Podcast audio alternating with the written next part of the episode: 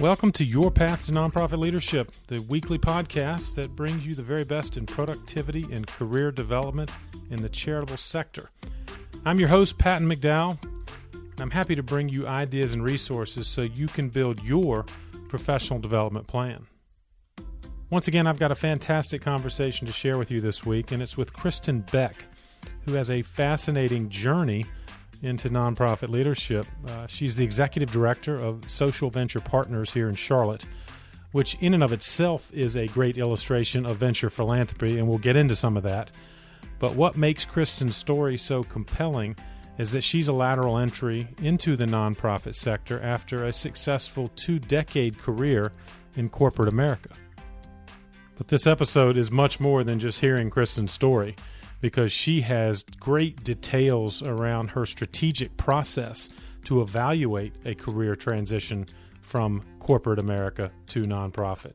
And she talks about the hiring process that effectively turned her in, from a candidate into an executive director and how that might apply to your hiring practices at your nonprofit. And she offers an absolute masterclass in crisis management during the recent coronavirus situation uh, I, am certain it will give you ideas that you can add to your operating manual, as well as ideas to develop your personal strategic plan. Don't forget to check out the show notes, especially for this episode, as uh, we'll have resource information on the books, the links, and other topics Kristen and I discussed.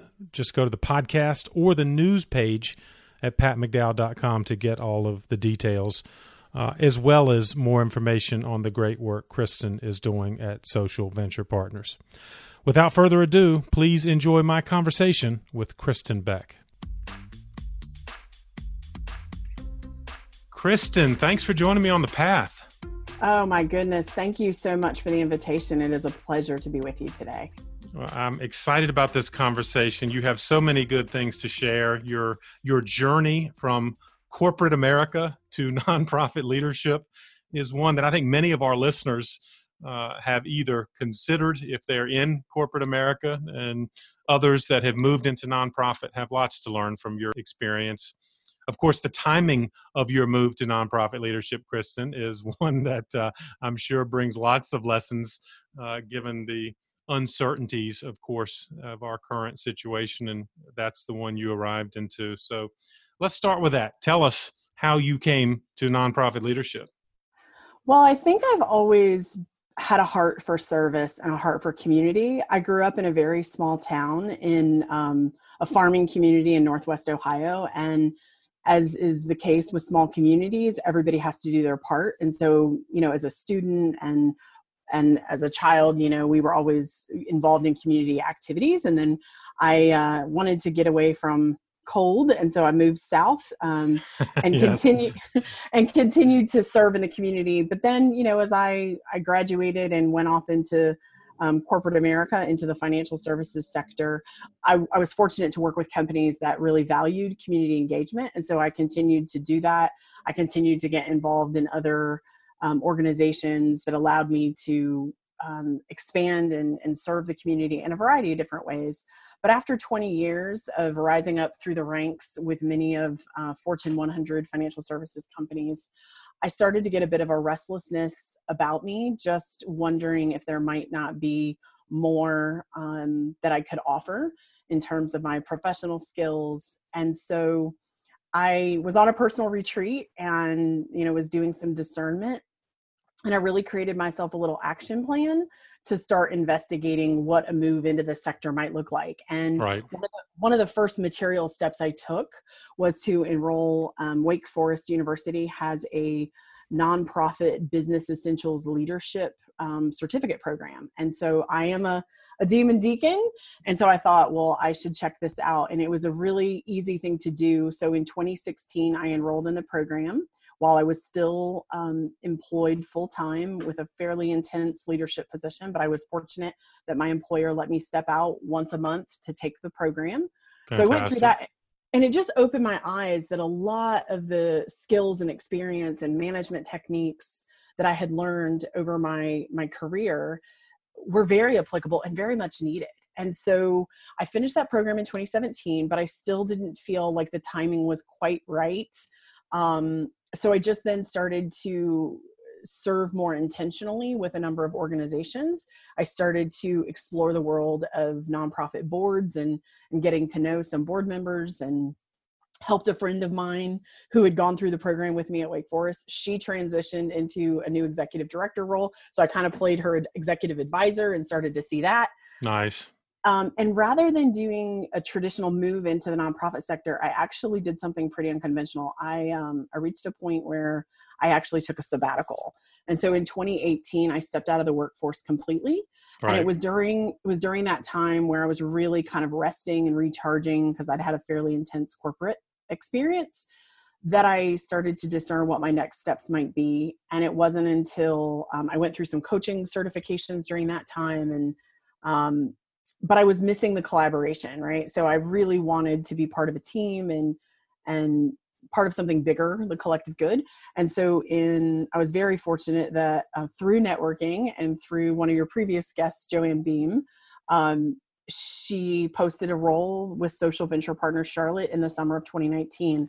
And I went through the fairly rigorous uh, hiring process and joined them in October of 2019 as the executive director for Social Venture Partners Charlotte. It's fantastic.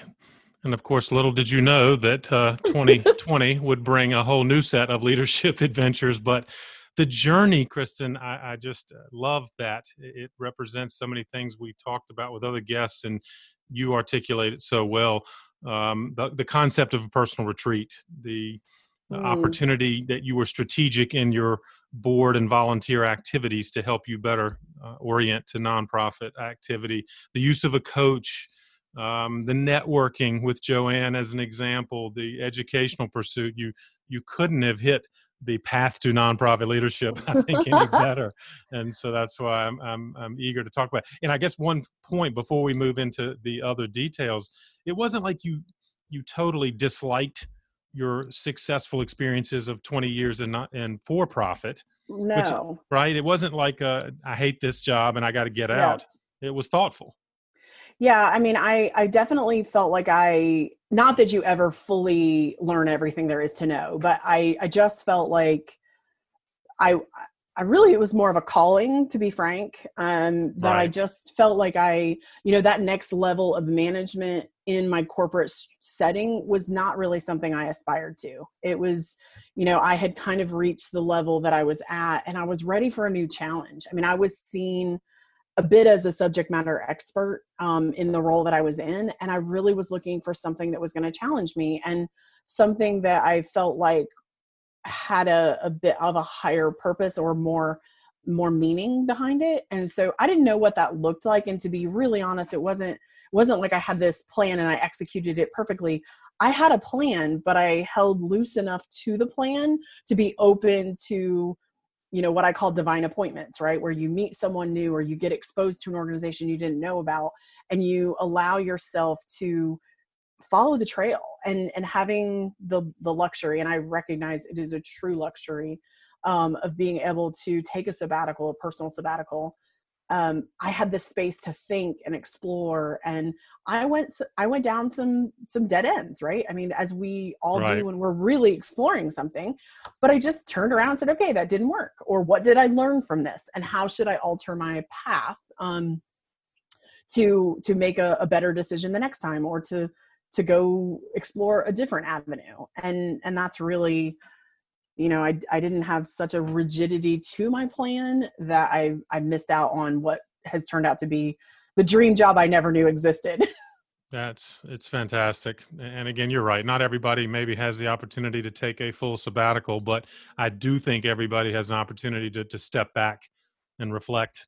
And whether that's a weekend or a week or some period of time but i, I think sadly many of our colleagues in for profit and nonprofit don't allow that time and they just continue to grind away and feel a frustration and then frankly don't see the invitation i guess you call it the divine invitation perhaps yeah. that can occur and so I, well, i'm just delighted you mentioned that one thing i would mention is that when i formulated this nonprofit exploration development action plan for myself i was actually on a personal retreat and one of my one of my strategies as I was sort of starting to recognize the signs of burnout in the corporate sector was I started taking quarterly retreats, nice. personal retreats. Right. And so it was during one of those weekends that I came up with this plan. And then um, that was in really that was in May of 2016 when that happened.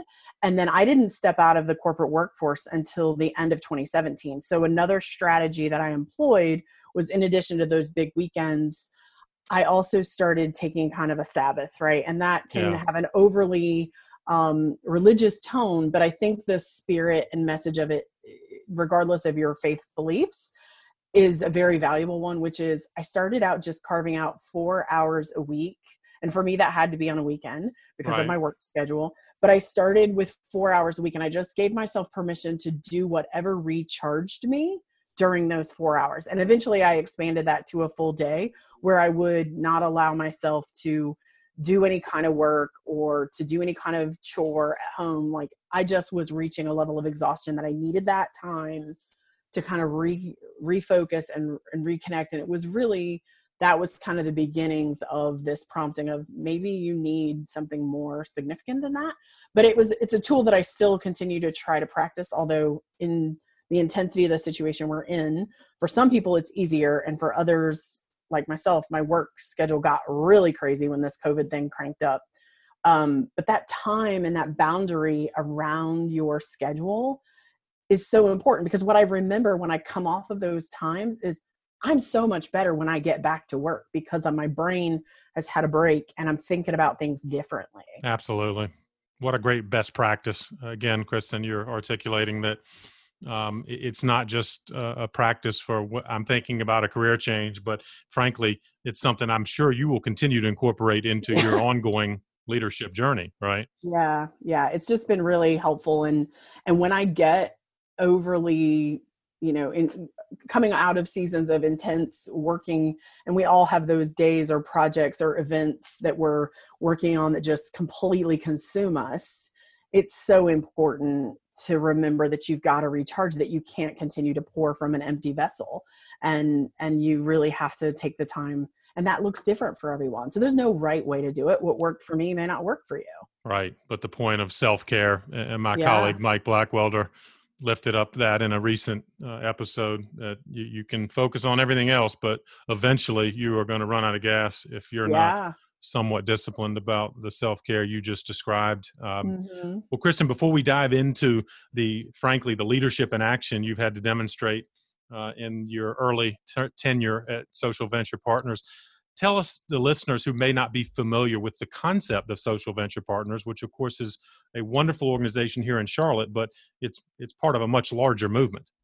Yes it um, social venture partners was actually founded out in seattle in 1999 and it was it was founded with the venture philanthropy model in mind and that's a fancy term that many people may not be familiar with but much like venture capitalists who are investing financially in up and coming and high potential businesses they don't just write a check or or issue funding. They come alongside with their business acumen and their expertise. They roll up their sleeves and they get involved with the business leadership to help those businesses grow. And so what venture philanthropy is is something very similar. We're doing that same level of you know maybe not the same level of investment, but there's a financial investment, but there's also a, a service and an investment of your human capital, your human expertise. And so that was founded out in Seattle. Um, and then the model just kind of continued to grow and expand.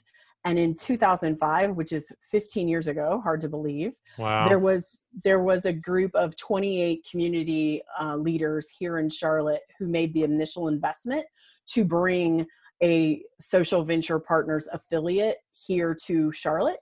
And now the network, the Social Venture Partners International Network, has grown to include 43 affiliates in eight different countries around the world. So we're really proud of, of the growth of the network. But what that allows us to do as members in that network is, you know, really share best practices, um, uh, share resources and ideas, Um, but the way it works tactically here in Charlotte is our partners, and that's what we call them, are our primary donors. Right. Um, and so they they pay an annual fee, and it is through that fee that we establish our grant fund. Um, and then they agree to come alongside and serve as well. So we make um, annual investment decisions. Um, our typical grants are, you know, a, usually a, a three-year commitment um, to come alongside. And our specific mission is to passionately attack social and economic inequality here in Charlotte. The SVPI network does not mandate what our mission is. They just man, you know, they just want us to use the venture philanthropy model. So other affiliates may be focused on youth or may be focused on education. Here in Charlotte, we're really focused on a wide range of of issues that um, and supporting and investing in other nonprofits that are attacking those barriers to social and economic mobility. Yeah, it's it's, it's fantastic, and, and what a great example of philanthropy in action. And of course, as you noted, this is not a kind of passive make a donation and then wait for an annual report to tell me what happened. Yeah, uh, your investors, your partners are actively involved, and of course, that's going to lead to more of our discussion because it was yet another uh, stakeholder group you had to maneuver with uh, over the course of the last few months. Uh, but thank you for our listeners not familiar with social venture partners and that entire network. I'll encourage you to look for that type of organization if it exists in your community. And mm-hmm. Kristen, we can link to the the national and international network in our our show notes. Great. Um, but as we move again to the current situation that you uh, had to deal with. Let's let's start first. How, how do you stay organized? Because your organizational skills were put to the test. I'm quite sure as you maneuvered over the last few months. But generally speaking, do you have any particular tactics that help you stay organized as a leader? Um, I'm a huge fan of the list, and I'm a huge fan of the calendar. Um, and so obviously, you know, I try to do a brain dump. That's also something that I sort of learned was put out all the things that are consuming your mind, your ideas. And then I try on Sunday evenings to kind of make a master list of the things I need to get done over the course of the next week. Right. Um, and then I try to put them, you know, on my calendar. But every day I really start with taking that list and, and where I can slot things, you know, like recording this podcast with you um, I knew it was scheduled for you know this particular date and time. Put that on the calendar. Um, I try to protect some white space to actually do work because um, right. we can get really consumed with meetings and appointments and networking. Um, but every day, I really try to pick three things. Like these are the three things I have to get done. Um, and then the other unique twist, which is something that is just indicative of the the conditions we're under, is I'm married and my husband and I have one home office. Um, and so the other part of my new schedule is in the morning, we compare our meeting schedules. Who really needs to be in the office where it's quiet, where the lighting is good for Zoom calls and, and video conferencing. Um, and so we, we do our best to flex in and out of our home office to um, you know to share our resources. Exactly. So that's a that's a new organizational task that i've not had to do before but now that we're um, both working from home full time that's another element of my day and my planning. Speaking of our our all of our transitions to this work from home environment uh, it, it does impact even our family members doesn't it? And yeah. uh, our productivity as well. But uh, again applaud your approach in general to organization and as I mentioned earlier, and you well well know, 2020 started with a plan in mind, and then by February, certainly by March, everything was thrown into a different direction. Tell me, eh, Krista, how did you kind of first triage, you know, a plan that was in place, and you had a big event coming up? How did you just generally attack these multiple issues that were kind of coming at you full speed? Yeah, the timing of this was rather inconvenient. Um, not that there's ever a great time for a pandemic, right. Um, but our one of our other programs um, that is is common with many uh, social venture partner affiliates around the country and around the world is this concept of a fast pitch competition. And our our fast pitch competition has a proprietary brand. It's called Seed 20, and that stands for Social Entrepreneurs Empowered. And it's a major program, multi month program where we choose 20 of the area's most innovative nonprofits and we put them through a training and preparation program um, to be able to take the stage physically at the Knight Theater and give a three minute talk um, and essentially pitch for support. Wow. Um, and, it, and, it's a massive program. You know, we have over, you know, between 900 and 1,000 attendees every single year at one of the, you know, one of the nicest theaters here in the Charlotte area. And it was scheduled, the final culminating event was scheduled for March 31st. And the That's last great. time, the last time that our organization was physically together was March the March the 11th. So we had just had our final coaching night because all of our nonprofits, they're not just expected to show up on March 31st and give their talk. We actually lead them through a multi-month coaching session. They're assigned with community coaches. We we take them through training and we help them refine their pitches over the course of 8 weeks. And so we had our final coaching night, which was our selection night. All 20 gave their pitches. We were gathered as a steering committee. Um, it should be said that my organization is really small. I only have two other coworkers, and one is part time. Yeah. So literally, we are two and a half full time equivalents. Um, but we had gathered together to make our final decisions about our finalists, and I said to them, "I need, I need to make a request." As we started to think about contingency plans because things were deteriorating, it was becoming very apparent I said I need to make an ask. Our steering committee was large because this is a huge event. We have almost 20 volunteers on this committee that that run this program. Um, and I said, I think we're going to have to employ a tactic that I've used in my professional life, but I need to ask for a handful of you to sign up to be on the SWAT team. And. SWAT it, SWAT team, literally, right. is the way you phrase it. Yeah, yeah, that's exactly what I said because I have nine people on our board of directors and they're wonderful, but many of them, you know, have full demanding full time jobs. Um, and then I had, you know, a subset of them were part of this 20, 20 person steering committee. And I said, I suspect the information is going to come at us rapidly. I expect that it's going to be very dynamic, and I can't get all 20 of you on the phone to make a decision.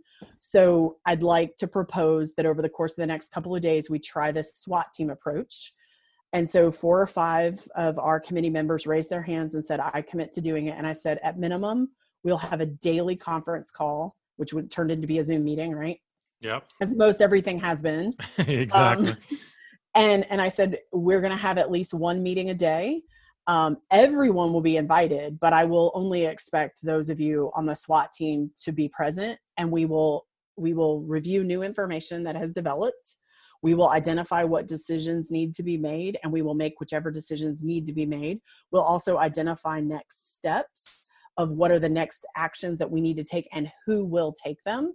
And finally we will set our next swat team meeting and I have to say, there were some days where I had three and four of those a day. Wow. I was going to ask you, so it wasn't, it was even more than daily in some it, cases? Only on a few days, but okay. that was just because information was changing so much where we shifted pretty quickly into a virtual event that was going to be a live stream. And then we ultimately couldn't even safely you know live stream from the location we we chose an alternate location and and things just continued to kind of deteriorate. Um, so we needed to be nimble and functional. And there were a couple of times um, where some really profound information came to light and i made the call as the executive director that you know what guys? Like the four or five of us here on the swat team like this is a bigger decision. And so i called for some decision mate meetings and i put out the message to my board and to my steering committee and said this is the important decision. This is the information anyone who is available, please, you know, and I tried to give as much notice as I could. Yeah. Um, please jump on this call. We need to make an organizational decision about X. And and so those were two tactics that quite frankly I took from my days running call centers. Um, part of my early days, I was actually, this is going to date me a bit, but I was actually running a telemarketing call center during 9/11. Oh wow. And and and you know when the world stopped on a dime and when you had to stop calling people, you know, literally, there were a couple of tactics and one of them was this concept of there's an open bridge line, information will be shared and this cadence of you don't you don't predefine when you're going to meet you decide at the end of the meeting when the next meeting is necessary because you're expecting new information or you're expecting go do some research. You can't you can't get too far ahead of yourself in those triage moments. You have to make the best decision that you're in at the time. And so that was a concept that i just you know introduced. It was embraced by our organization. The other really important part of after every swat meeting that i held is i had a bulleted template of notes. Who was at the meeting? What time did it happen? What was what was the new information what were the decisions that were made what were the key action steps and when is the next update coming and and it was a format that we used every day for 20 days until we executed the program yeah, it's it's fantastic, and I I'm sure you would agree. That sounds to me like a practical takeaway every nonprofit organization should consider. You don't want to have to pull this out, but I'm assuming now this becomes alongside your succession planning or other operational uh, yeah. tactics. That it, would that be fair to say, and, and a recommendation maybe for other nonprofit yeah. leaders. I think, you know, a couple pieces of that is, you know, recognizing kind of who your critical decision makers are. Right. And and getting them, you know, getting their commitment to be available. Um, but also recognizing when you need the broader group. You know, I mean, I think that was one of the pieces. The other thing that we did, and I think this is just now becoming part of the DNA of our organization, but we knew that when we were beginning this, the first SWAT meeting, we did a stakeholder analysis. Yeah, good. Tell we, me about that. Yeah. And we identified who were all the stakeholders in this program. We certainly had our nonprofit participants, we had sponsors, we had ticket holders, we had our organization and our donors and our board. Um, and so we we laid out all the stakeholders, and then we ch- we decided upon a communication protocol so, what was the order of information that was going to cascade down in what order? And so that as that information was changing and as decisions were being made that required communication, we already had pre decided what our communication flow and priority order was going to be. So that if we needed to develop communications in parallel, it was very easy to delegate. You take the sponsor communication, you take the partner communication, you take the nonprofit communication you take the ticket communication. Yes. and we could we could farm it out quickly. And we knew we knew the order in which in which it needed to be released so that we didn't have a sponsor find out publicly or we didn't have a board member you know i mean there's just a there's an order of of importance and critical information flow that makes sense. And so some of those things we decided up front really helped us be more effective uh, it's fantastic. I, I assume it, does that allow for, of course, two-way communication. So if I'm responsible for a certain stakeholder group, then it's also my responsibility to kind of keep my ear to the ground and hear what feedback comes back. And is that kind of how then the SWAT team could uh, work uh, information both directions?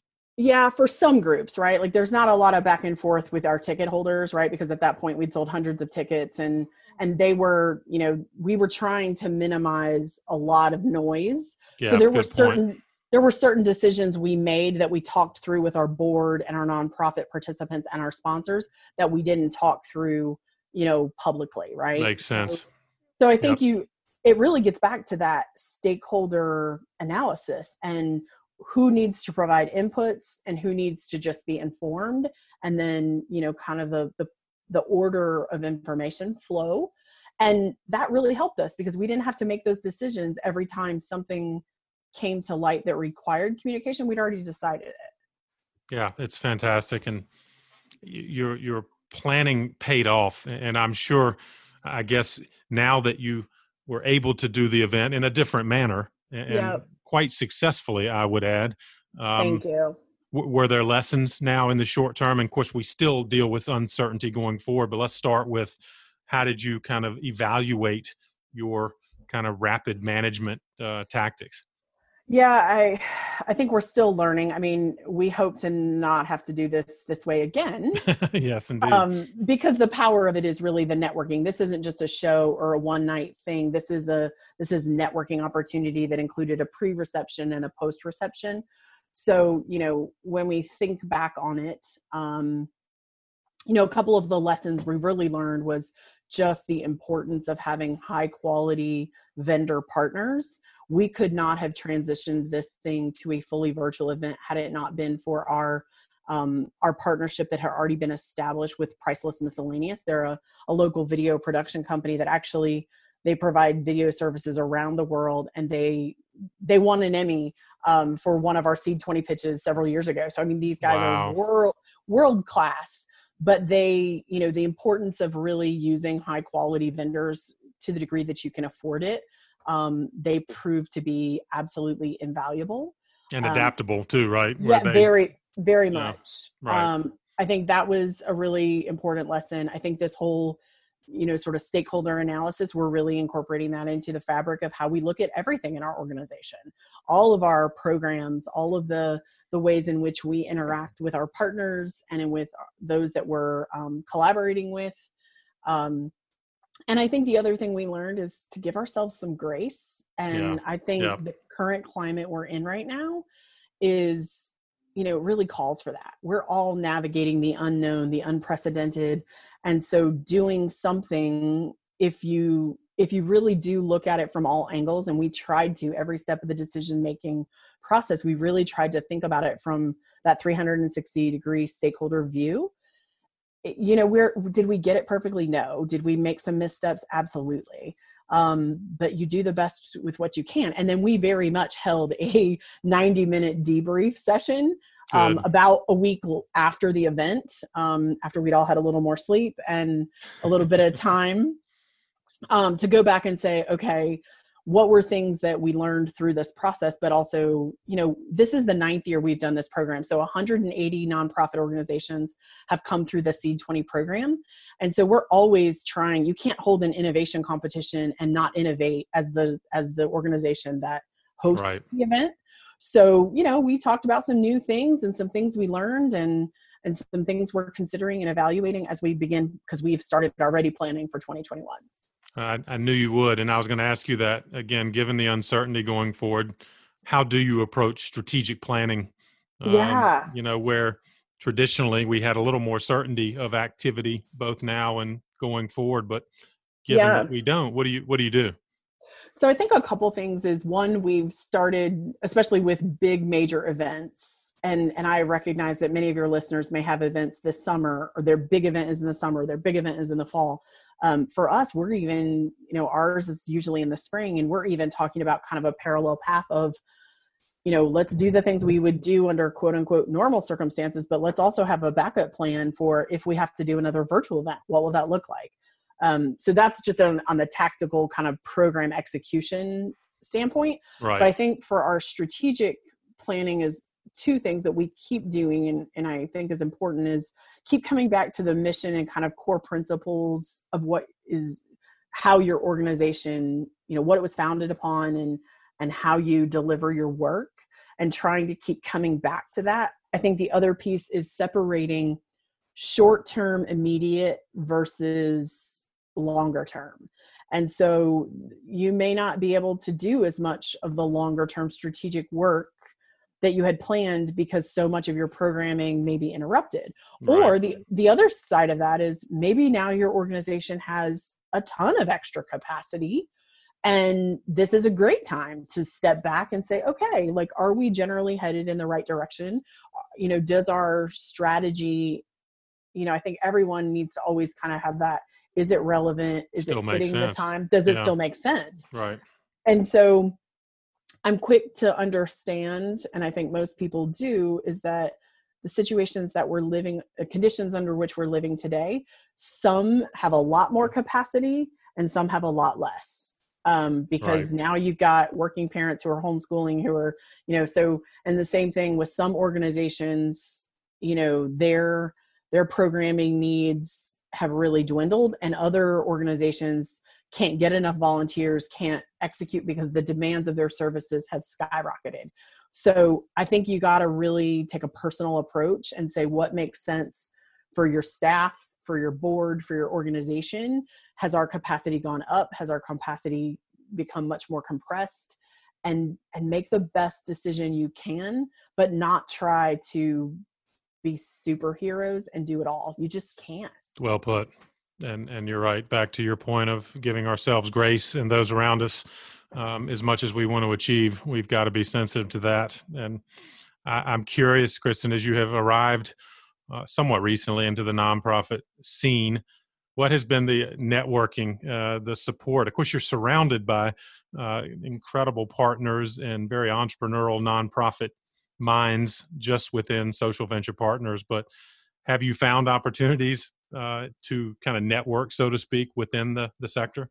Yeah, it's been wonderful. I have to say, um, I was sort of intimidated, and and I think we all can face the imposter syndrome, um, especially when you make a major career pivot into a completely different sector, into a completely different role. So, you know, I would be remiss in saying that I didn't face a little of that as I took on this assignment.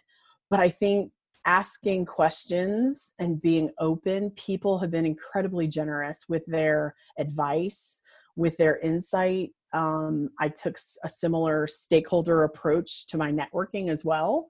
Um, nice. Um, so, so I reached out to obviously, you know, my board members and staff members and partners, but then community collaborators, our sponsors of our different programs, and really made sure that was a big part of my onboarding and transition in my schedule was that every week I tried to have a certain number of networking conversations.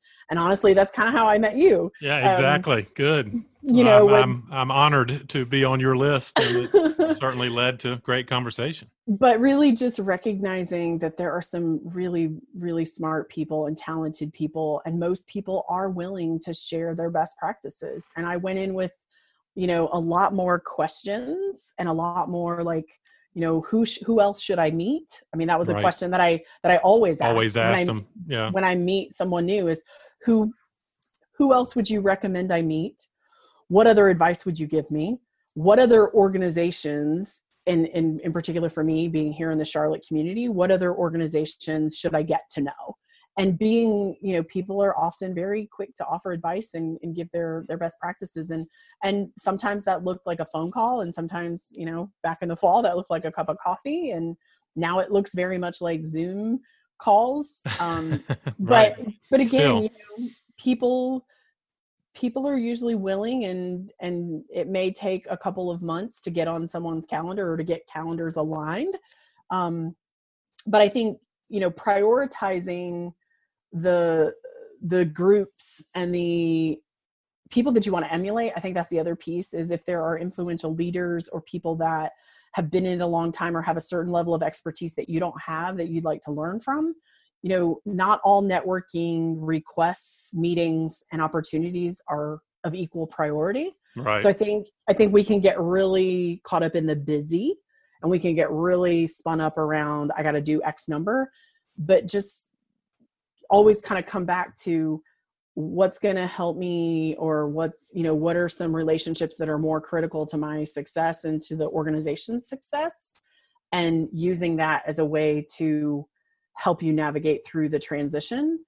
Um, and the other best practice i'll also offer is not so much a networking piece but as i transitioned the board was very forward thinking in that they identified a transition support team for me specifically. What does that mean? What is that like? So that was, was a, that like? Yeah, so that was a group of I had three weeks of overlap with our wonderful outgoing um, executive director who was retiring after 11 years of awesome service. Um, but the board, a subset of our board, and a handful of our partners raised their hand and said, "I will be available to Kristen to answer her questions, to check in on her repeatedly, to make sure that the organization is is giving her what she needs and helping her in this transition. So I didn't feel I mean I didn't feel guilty at all for calling upon these people because they had the board said this is what we're bringing designated them to, right? Yeah. yeah.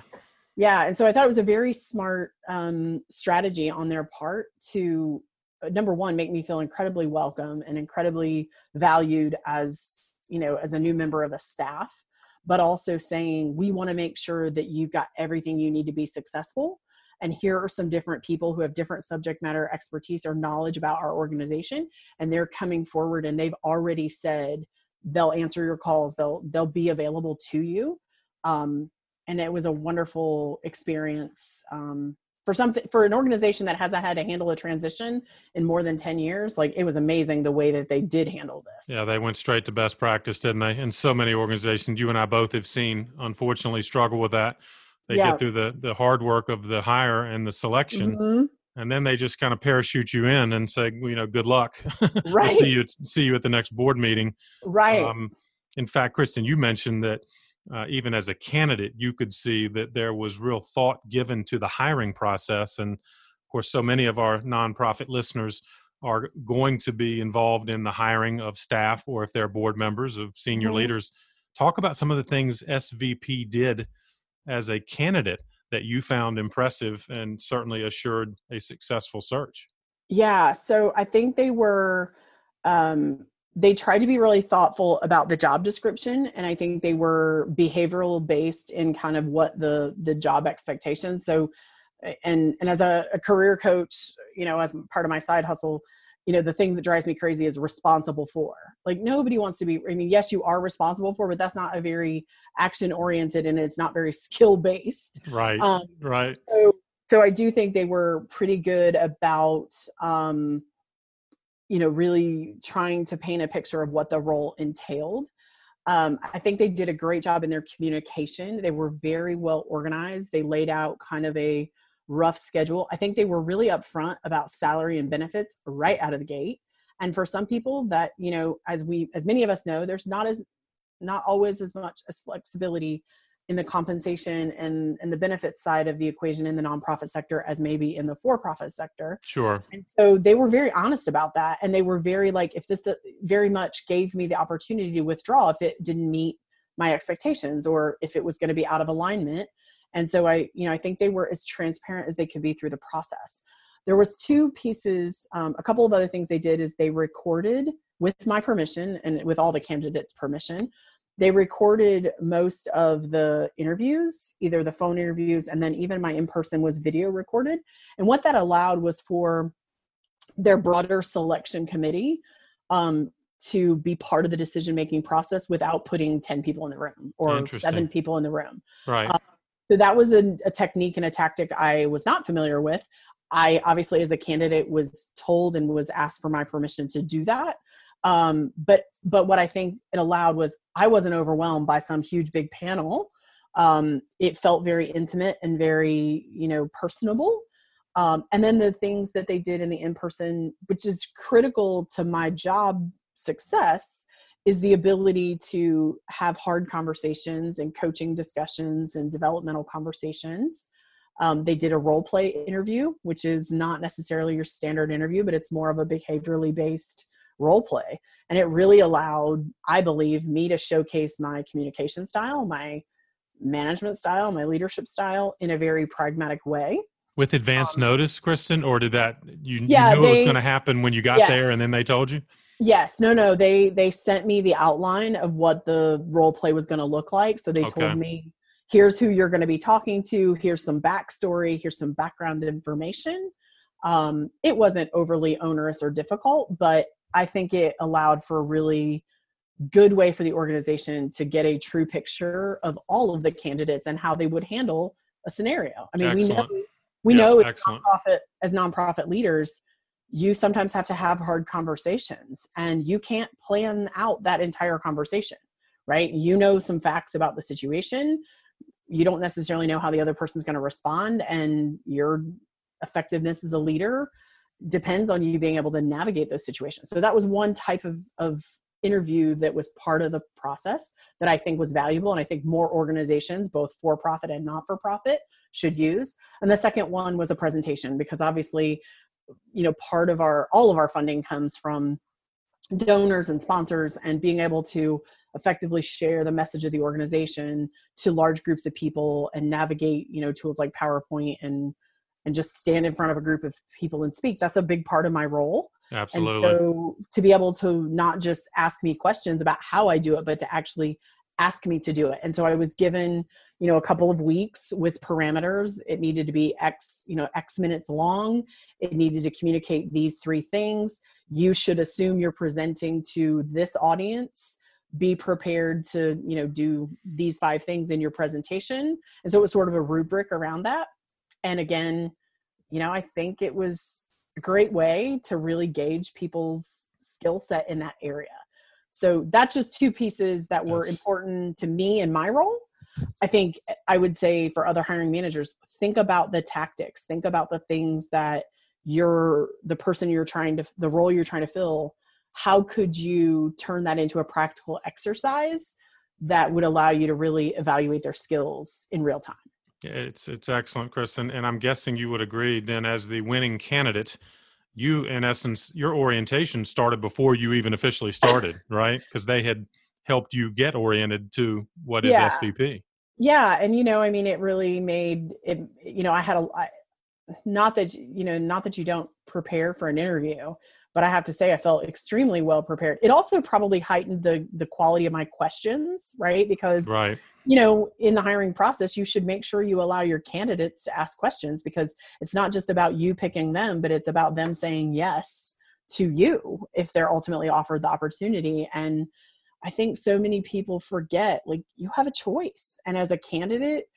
if it's not a good fit if it's not a good cultural fit if you are concerned about board support or you know any aspect of the organization you should ask in a tactful way especially you know as it's as you're trying to learn more and more about the organization. And i think doing some of those practical exercises really forced you know my questions were very different because i had to go do the research on some of these things exactly. um, to be prepared. Yeah it's it's such a good example and we in the nonprofit sector struggle with many of our hiring decisions and sadly the turnover issues plague um, many many nonprofits but perhaps if we invested in more of a process like you just went through we would be more successful in matchmaking you know talent with uh, the positions these nonprofits need uh, Chris, yeah it was not quick. I mean i will say that right? that's one element right? So it takes time. you know and and i think there were a couple of rounds of elimination. Um, so one of the other things they did was you know writing and written communication is important. So when i submitted my application they said thank you so much for your you know your resume and your cover letter. Here's two questions that we're asking all of our applicants to respond to. Excellent. and so so they had a couple of steps where i think they were likely narrowing the field. Um, so again it's not fast but i think i believe and i think our our organization would agree that by taking some extra time you have the better chance of so making the right choice. Um, and making the right choice is, uh, is usually better than making a fast choice. The quality of the process right Yeah. as opposed to the speed. And Yeah. um, it's it's fantastic. And well kristen you, you have been an absolute gold mine of practical advice. Oh. Um, and, and i'm grateful for that. And i wonder again now that you've been through and, and as you would admit early in your nonprofit leadership although clearly uh, leadership has been a hallmark of yours for your entire career is there any other advice you'd offer if there's a listener now thinking hey and, and quite honestly i wonder in this pandemic environment a lot of people are reflecting career paths yeah. any other advice you'd offer someone pondering nonprofit leadership I think you can't, you know, do your homework and don't feel like you it's an all or nothing decision. I think you know, as I mentioned, some people have some excess capacity or maybe, you know, maybe they've been forced to make a career pivot because of the current climate. It's a really good opportunity for you to step back and identify your priorities. You know, what is important to you in the next role. And I think that that holds whether you're employed today or not employed today right. is you know when you really think about what you're looking for in your next organization or in your next position you know evaluate all the elements. Is it you know salary? Is it quality of life? Is it the type of work? Is it the size of the organization? Is it geographic locations? Um, and make yourself a prioritized list. Much like buying a, a home or making a big investment there are things that are on the must have list and then there are things that are on the nice to have list. And i think you got to be really clear and that list is going to look different for every person. But you know do some introspection take some time to think about what is most important to you. And then don't be afraid to reach out and ask people for their experience or yes yes. and you know explore and say what can you tell me about this organization? or i see that you've now you know you're the chief development officer. Can you tell me a little bit about how you got into this role? Or you know if you see someone's linkedin profile and you see that they've made a, a major shift you know how did you make that shift? And what Right. advice would you give me? And so i think it just starts with you have to understand what's important to you and those you know kind of the must have versus the nice to haves. But then i think you got to be bold to step outside your comfort zone and and ask questions and and you know just be open to learning Great advice once again, and thought provoking because I think that's exactly what uh, I hope this podcast uh, articulates as people ponder their path to nonprofit leadership. You're asking exactly the right questions and certainly have provided tactics to help people with that uh, lifetime assessment. Uh, as a lifetime learner that you have clearly demonstrated yourself to be, uh, Yeah. you referenced a couple sources you've gone to for education and networking, things like that.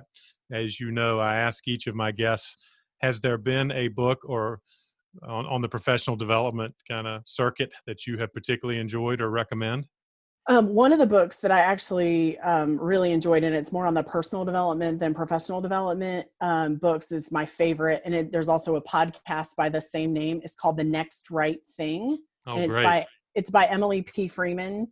Um, I'll put the caveat out there: she is a Christian author and writer, um, but she, you know, so many of us can really get caught up in decision fatigue, and Yes, you know, yes. really get swirled around analysis paralysis and um, her book came out kind of in the middle of my sabbatical um, and and and it was just it was gold you know, Timely. gold Timely, wasn't it? um, and I actually gave it to the retiring executive um, director when she left, as she went into retirement. I said, "Hey, I think I think this book could be helpful to you," um, and so that was my parting gift as a thank you to her. Um, so that's one book I I really enjoy. The other one that a couple of other resources that I've enjoyed as a leader is um, I think Patrick Lencioni, who was the author of the Five Dysfunctions of a Team. yes, indeed. I just really I like everything about him and he has a he's just launched a new podcast called At the Table and there's some exceptional episodes on um leading during crisis that have been so helpful to me and I think to many others whether you're in the nonprofit sector or the for-profit sector. I love his books um you know the five dysfunctions of a team is one of my favorites as well but you know just from a quick easy digestible manner um his his podcast is another favorite that i lean on i, I have more time these days to podcast than read so yeah, exactly, exactly. but that that's fantastic, and you're right. Lencioni is. Uh, I think I've got three or four of his editions on my bookshelf, and I'm happy to lift up, of course, Five Dysfunctions as well as the new podcast because that is a great example of uh, a resource we could take advantage of. yeah i think his his podcast is called at the table Okay, um, because his consulting firm is called the table group and it's kind of the concept of you gather your your internal board of directors around a table right? Like your exactly. your tribe and your mentors and your board of advisors and you get them around a table and you you know kind of work together.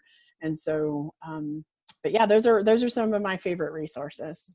Kristen, we will lift them up in our show notes uh, as you have given us lots of great resources. Of course, we'll also connect to uh, Social Venture Partners. I take it that's where you might send listeners who are interested in learning more about you and the, the great work you're doing here in Charlotte.